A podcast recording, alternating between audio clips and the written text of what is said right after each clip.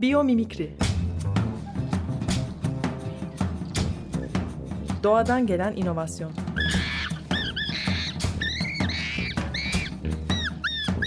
Hazırlayan ve sunan Zeynep Arhon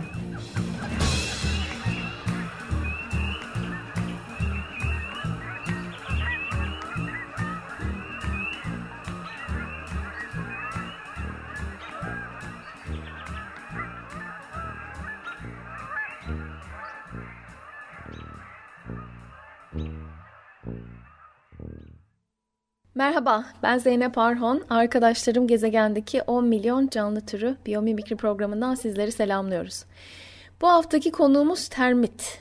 Termit karıncaya benziyor. Hatta genellikle beyaz karınca ile karıştırılıyor. Oysa termitler ve karıncalar birbirinden ayrı böcek grupları. Genetik olarak birbirlerine epeyce uzaklar.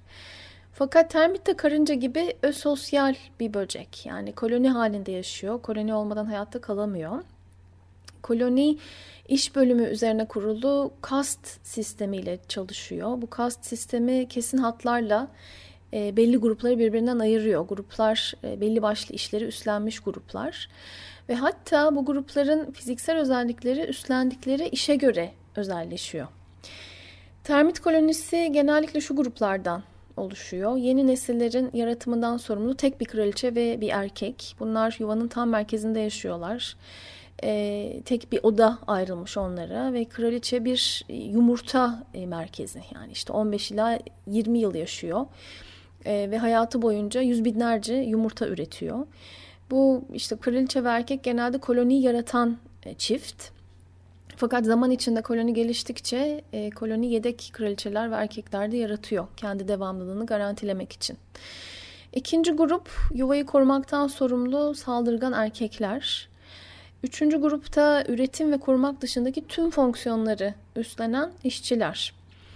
Ösosyal böceklerde iş bölümü bireylerin fiziksel özelliğini de belirliyor dedik. Termit kolonilerinde bu gruplar özel, öylesine özelleşmiş durumda ki termitlerle haşır neşir olmayan birinin bu gruplardaki bireyleri farklı böcek türleri sanması olası. Ee, örneğin işçilere baktığımız zaman işçiler e, termit kolonisinin nüfusunun çoğunluğunu oluşturuyor ama aynı zamanda en küçük bireyleri genellikle birkaç milimetre civarında kalıyorlar. Bazen işte termitlerin türüne göre bir, bir santime kadar uzuyorlar. Bunlar 2 ila 5 yıl yaşıyor. Yani nispeten diğer gruplara göre ömürleri kısa.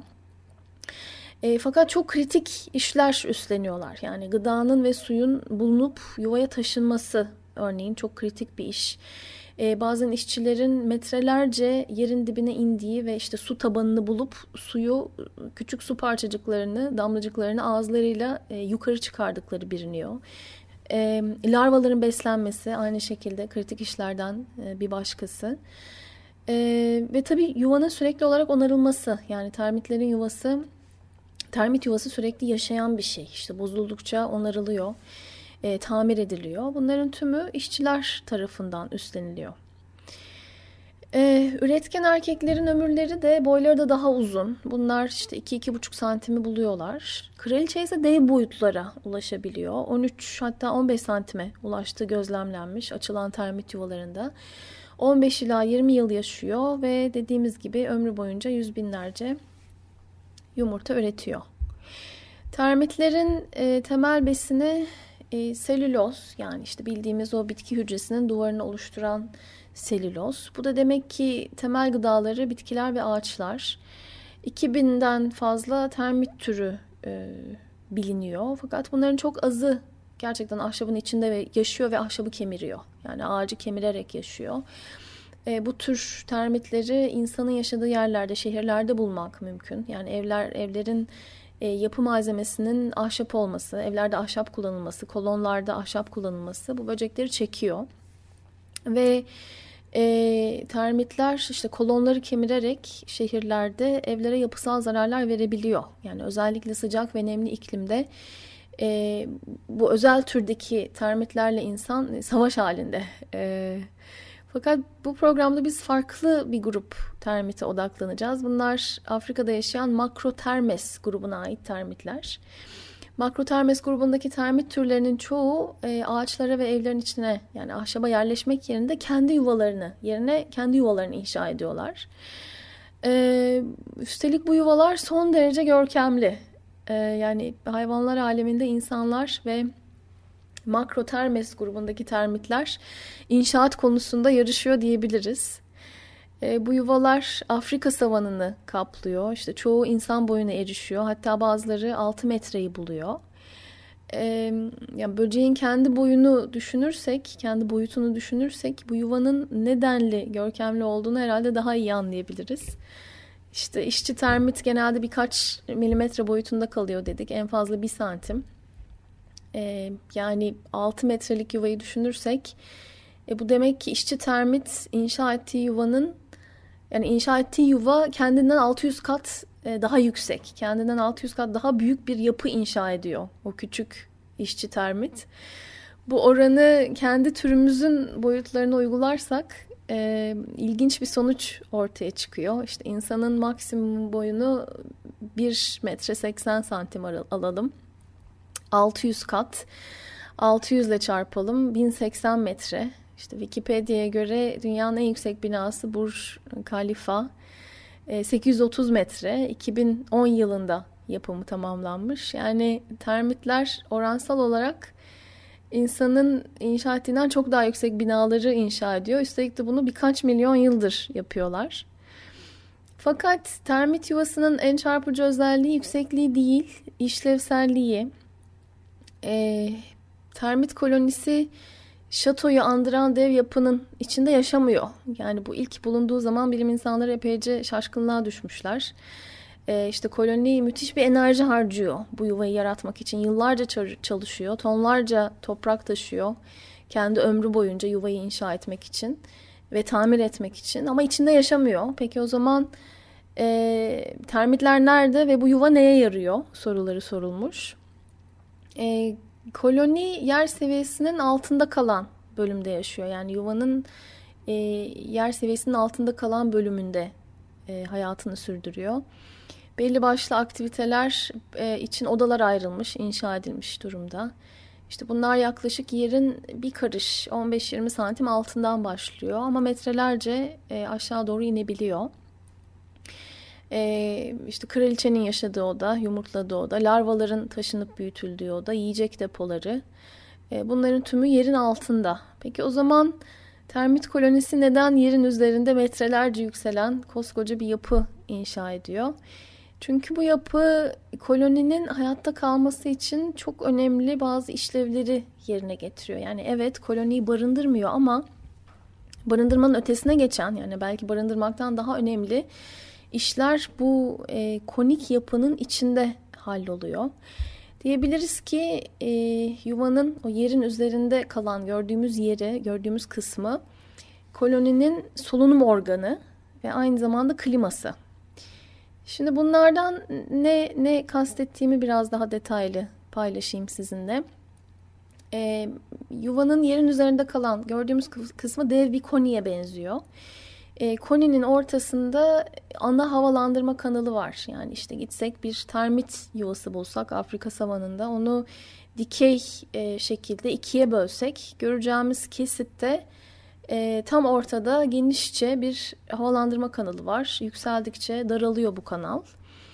E, yuvanın dibinden başlıyor kanal ve en tepeye doğru uzanıyor. Delik halinde sona eriyor. E, fakat kanal e, aynı zamanda daha küçük dallara ayrılıyor. İşte daha ince ara kanallara bölünüyor ve orta eksenden yanlara doğru uzanıyor. Yani o yanların yuvanın yanlarına doğru açılıyor. Ee, nasıl diyelim yani bunu görsel olmayan bir mecrada anlatmak biraz zor ama belki şöyle kolaylaştırabilirim hayal etmenizi. Ee, sanki işte konik bir yuvanın içinde bir ağaç olduğunu düşünün. Ağacın gövdesi ana havalandırma kanalı. Ağacın dalları da yuvanın dışına doğru uzanan o ara havalandırma kanalları. İşte içeride biriken tüm pis hava bu sistem tarafından dışarı atılıyor ve temiz hava yine aynı sistem tarafından içeri çekiliyor. Yani solunum organından kastım bu. E, tipik bir termit kolonisinde yaklaşık 2 milyon birey var. Yani düşünün ki o 2 milyon birey sürekli hareket ediyor. Belli bazı işte işleri durmaksızın yerine getiriyor. E, yuvanın içine taze hava alınması lazım ki koloni hayatta kalsın.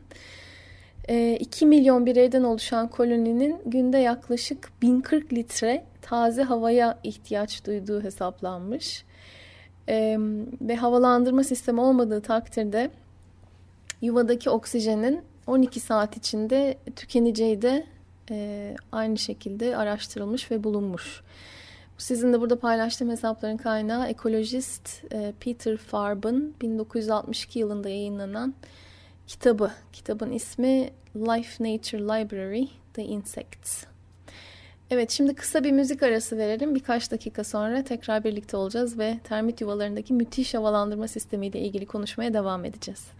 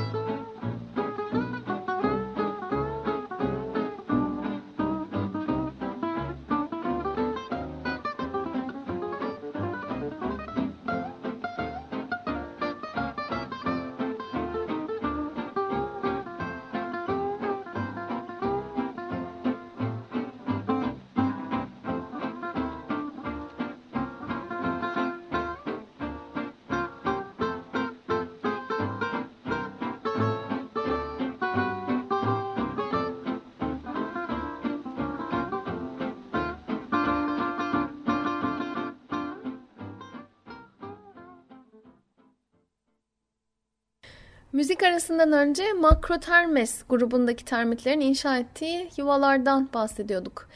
Bu yuvalar e, dışarıyla hava alışverişi yapıyor dedik. Yani içeride 2 milyon böceğin soluduğu pis havayı dışarı atıyor. E, aynı zamanda da ihtiyaç duyulan temiz havayı içeri doğru çekiyor. E böyle baktığımızda diyebiliriz ki aslında o yerin üst kısmında kalan, görünen metrelerce yüksekliğe ulaşan yuva e, koloninin akciğeri.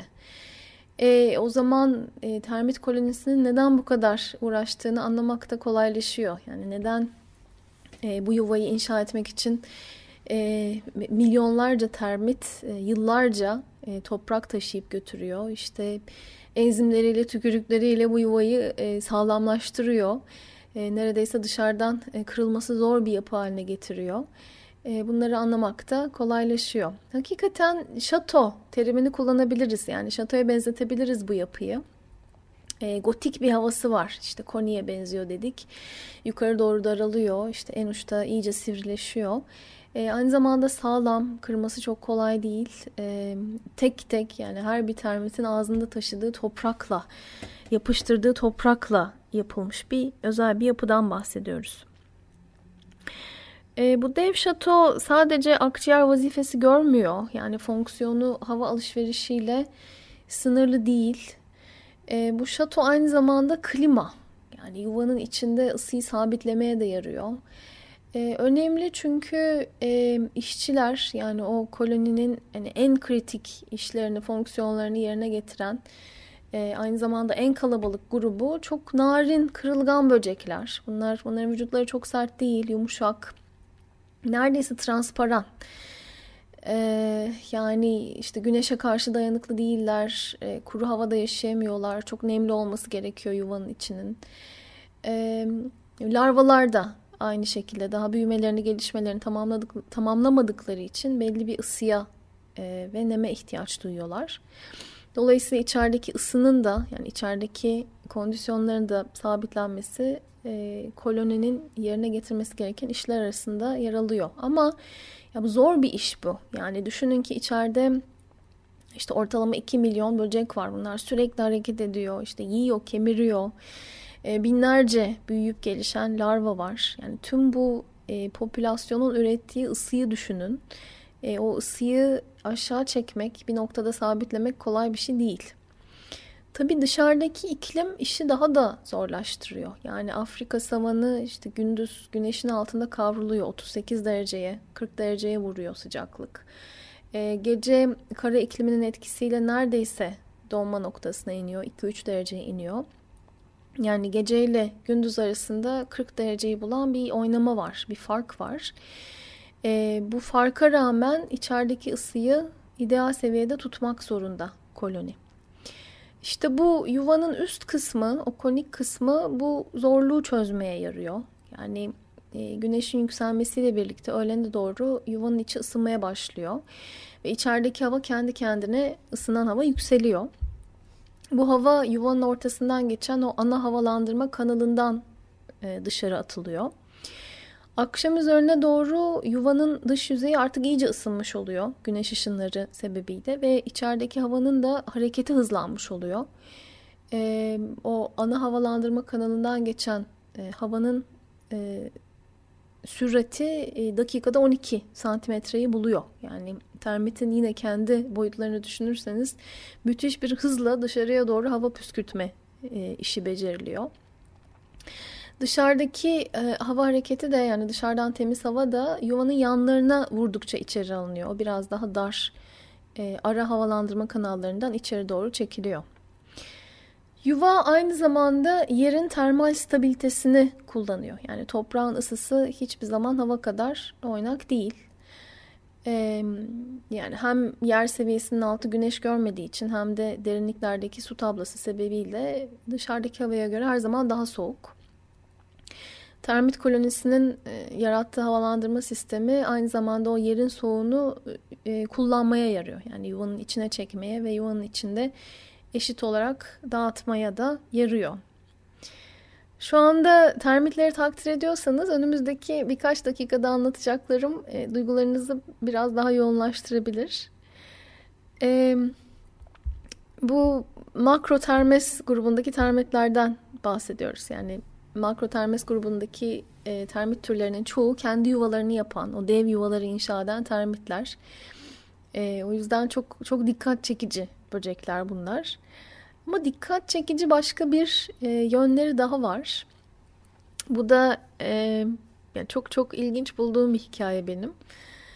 E, makrotermes grubundaki termitlerin askerleri saldırganlıklarıyla tanınıyor. Yani tabii ki tüm termit türlerinin askerleri saldırgan olmak zorunda. Çünkü e, koloniyi korumak gibi bir görevleri var. E, fakat bu gruptaki termit türlerinin askerleri son derece saldırgan. Yani bunlar işte o ağız kıskaçlarıyla ısırdı et koparan termitler. E, böylesine saldırgan, e, korumacı olmaları önemli. Çünkü e, termitler e, zengin protein, yağ hatta su kaynakları. Yani e, diğer hayvanların ağzını sulandıran e, gıdalar. E, bu protein, yağ, su üçlüsü özellikle Afrika savanında önemli. Nispeten kurak bir bölge. Ve tahmin edebilirsiniz ki birçok hayvan, özellikle kemirgenler, sürüngenler, e, termitlerin yuvalarından böyle bir parçayı e, koparıp içerideki o zengin işte böcekleri, özellikle larvaları yemek istiyor, e, yemeği deniyor. Fakat potansiyel avcılar e, saldırgan askerler sebebiyle e, bu yuvalardan biraz uzak duruyor. Yani ilk e, gittikleri gıda kaynağı makrotermes grubundaki termitlerin yuvaları değil en azından. E, ve tabii bu da demek ki bu gruptaki e, termitlerde askerler çok çok daha önemli. E, yani askerler olmadan termitlerin e, makrotermes grubundaki o yuva yapan termitlerin kısa vadede dahi hayatta kalması çok mümkün değil. E, ve tabii koloni askerlerini iyi beslemek zorunda. Yani işçiler e, tüm koloniyi besliyor ve askerler özellikle e, dikkat ettikleri grup. E, fakat askerler aynı zamanda çok seçici gıda konusunda. Yani koloninin diğer üyeleri işte etraftaki canlı ve kurumuş bitkileri, çalı çırpıyı yerken askerler sadece kuru ağaç kabuklarını ve ağaç dallarını kabul ediyor. Başka bir şey yemiyorlar. Ee, burada başka bir problem daha ortaya çıkıyor. Ee, ağaç kabukları ve dalları evet besleyici ama sindirmek mümkün değil. Ve asker termit e, yediği kabukların dalların tümünü sindiremiyor. Besinin o işte selülozun önemli bir bölümünü dışkı ile birlikte dışarı atıyor. Bu da gıdanın israf olması demek. Yani işçilerin işte askerler için kat kat daha fazla yiyecek bulması, uzun mesafeler kat etmesi, yuvaya taşıması demek. Tam bir verimsizlik örneği. Ama doğa bu tür verimsizliklere çok izin vermiyor ve e, makrotermes grubundaki termitler de evrim süreci içinde böyle bir verimsizliğin üstesinden gelecek inanılmaz bir çözüm bulmuşlar. Ee, termitler yaklaşık yani bu gruptaki termitler yaklaşık 30 milyon yıl önce Afrika'ya özgürü, özgü bir mantar türünü ehlileştirmişler ve yuvalarının içinde tarımını yapmaya başlamışlar. Termit yuvasının içinde bu, bu mantara özel bir oda var. Ve burası aynı zamanda e, askerlerin tuvaleti. Yani asker termitler işte o kuru dalları, kuru ağaç kabuklarını yedikleri zaman bu odaya gelip dışkılarını bırakıyorlar. E, dışkının üzerinde bu özel tür mantar büyüyor. E, yani dışkı toprak gibi kullanılıyor. O mantarı e, yetiştiren işte özel e, zemin olarak kullanılıyor. E, mantar besin açısından hala zengin olan dışkıyı işliyor, ayrıştırıyor ve yaklaşık 6 haftalık dekompozisyon sonucunda dışkı sindirmesi kolay bir besine dönüştürülmüş oluyor ve askerlerin e, ikinci kez yemesine hazır oluyor. Yani asker termitler geri dönüp bu odadan e, işte o bıraktıkları tekrar sindirilen, dekompoze edilen dışkıyı yiyorlar e, afiyetle mideye indiriyorlar. Yeni koloni oluşturan kral ve kraliçe hemen mantar tarımına başlamıyor.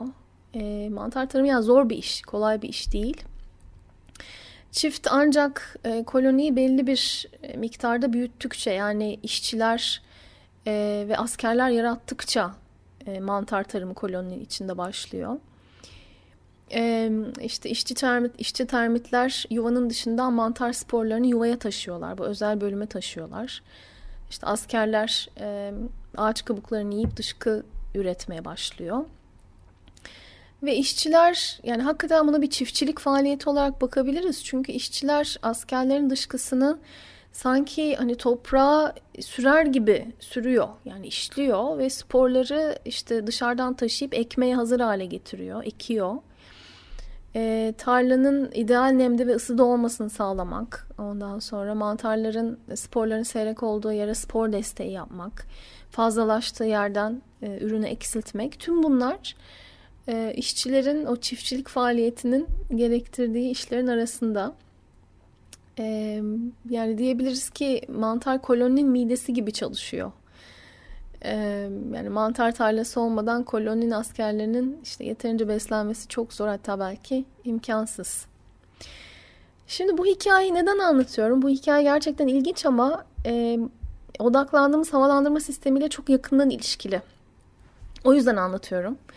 Şimdi buradan o termit yuvasının içindeki havalandırma sistemine bağlanalım. E, makrotermes grubundaki termitlerin yuvalarında yaşayan ve mide görevi gören mantar aynı zamanda narin bir mantar. Her yerde yaşayamıyor. E, hayatta kalması için yuvanın içinin 30 derece santigrat seviyesinde sabitlenmesi gerekiyor.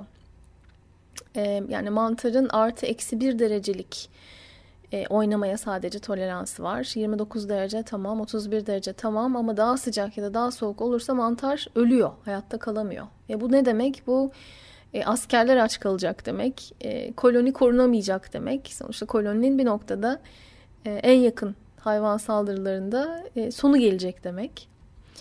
Yani termitlerin hayatında korunmak, işte iklimlendirmek birbiriyle çok ilişkili fonksiyonlar. Ve bu yüzden de bu derece sofistike bir havalandırma sistemi yaratıyorlar ve sürekli onun tamirini yapıyorlar.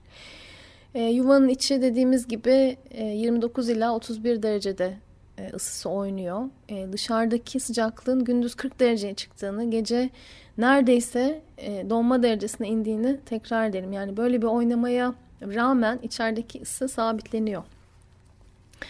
Yani müthiş bir şey. Hani insanın e, işte enerji yoğun e, hem üretmesi hem çalıştırması enerji gerektiren klimalarla, e, makinelerle yaptığı bir şey. Termitler e, toprakla ürettikleri ve sürekli tamir ettirdikleri, yeniledikleri bir havalandırma sistemi sayesinde beceriyorlar.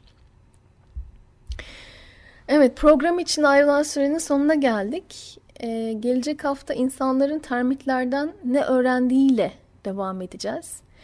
Ee, mimaride termitlerin havalandırma sistemini örnek alan özel bir e, binaya odaklanacağız. Bu Zimbabwe'nin Harare başkentinde 90'ların sonunda inşa edilen işte Ahan ödülüne e, aday olan çok özel bir bina biyomimikri dünyasında da başarı hikayelerinden birisi olarak adlandırılıyor, tanımlanıyor.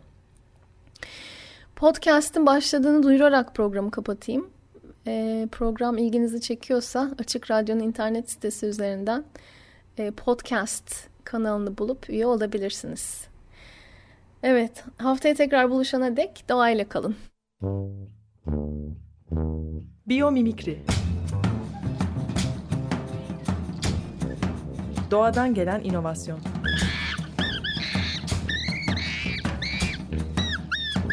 Hazırlayan ve sunan Zeynep Arhon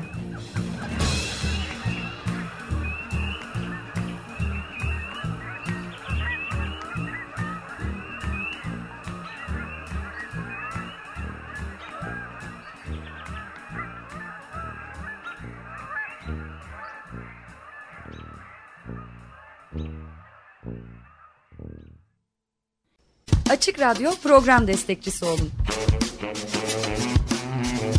Bir veya daha fazla programa destek olmak için 212 alan koduyla 343 41 41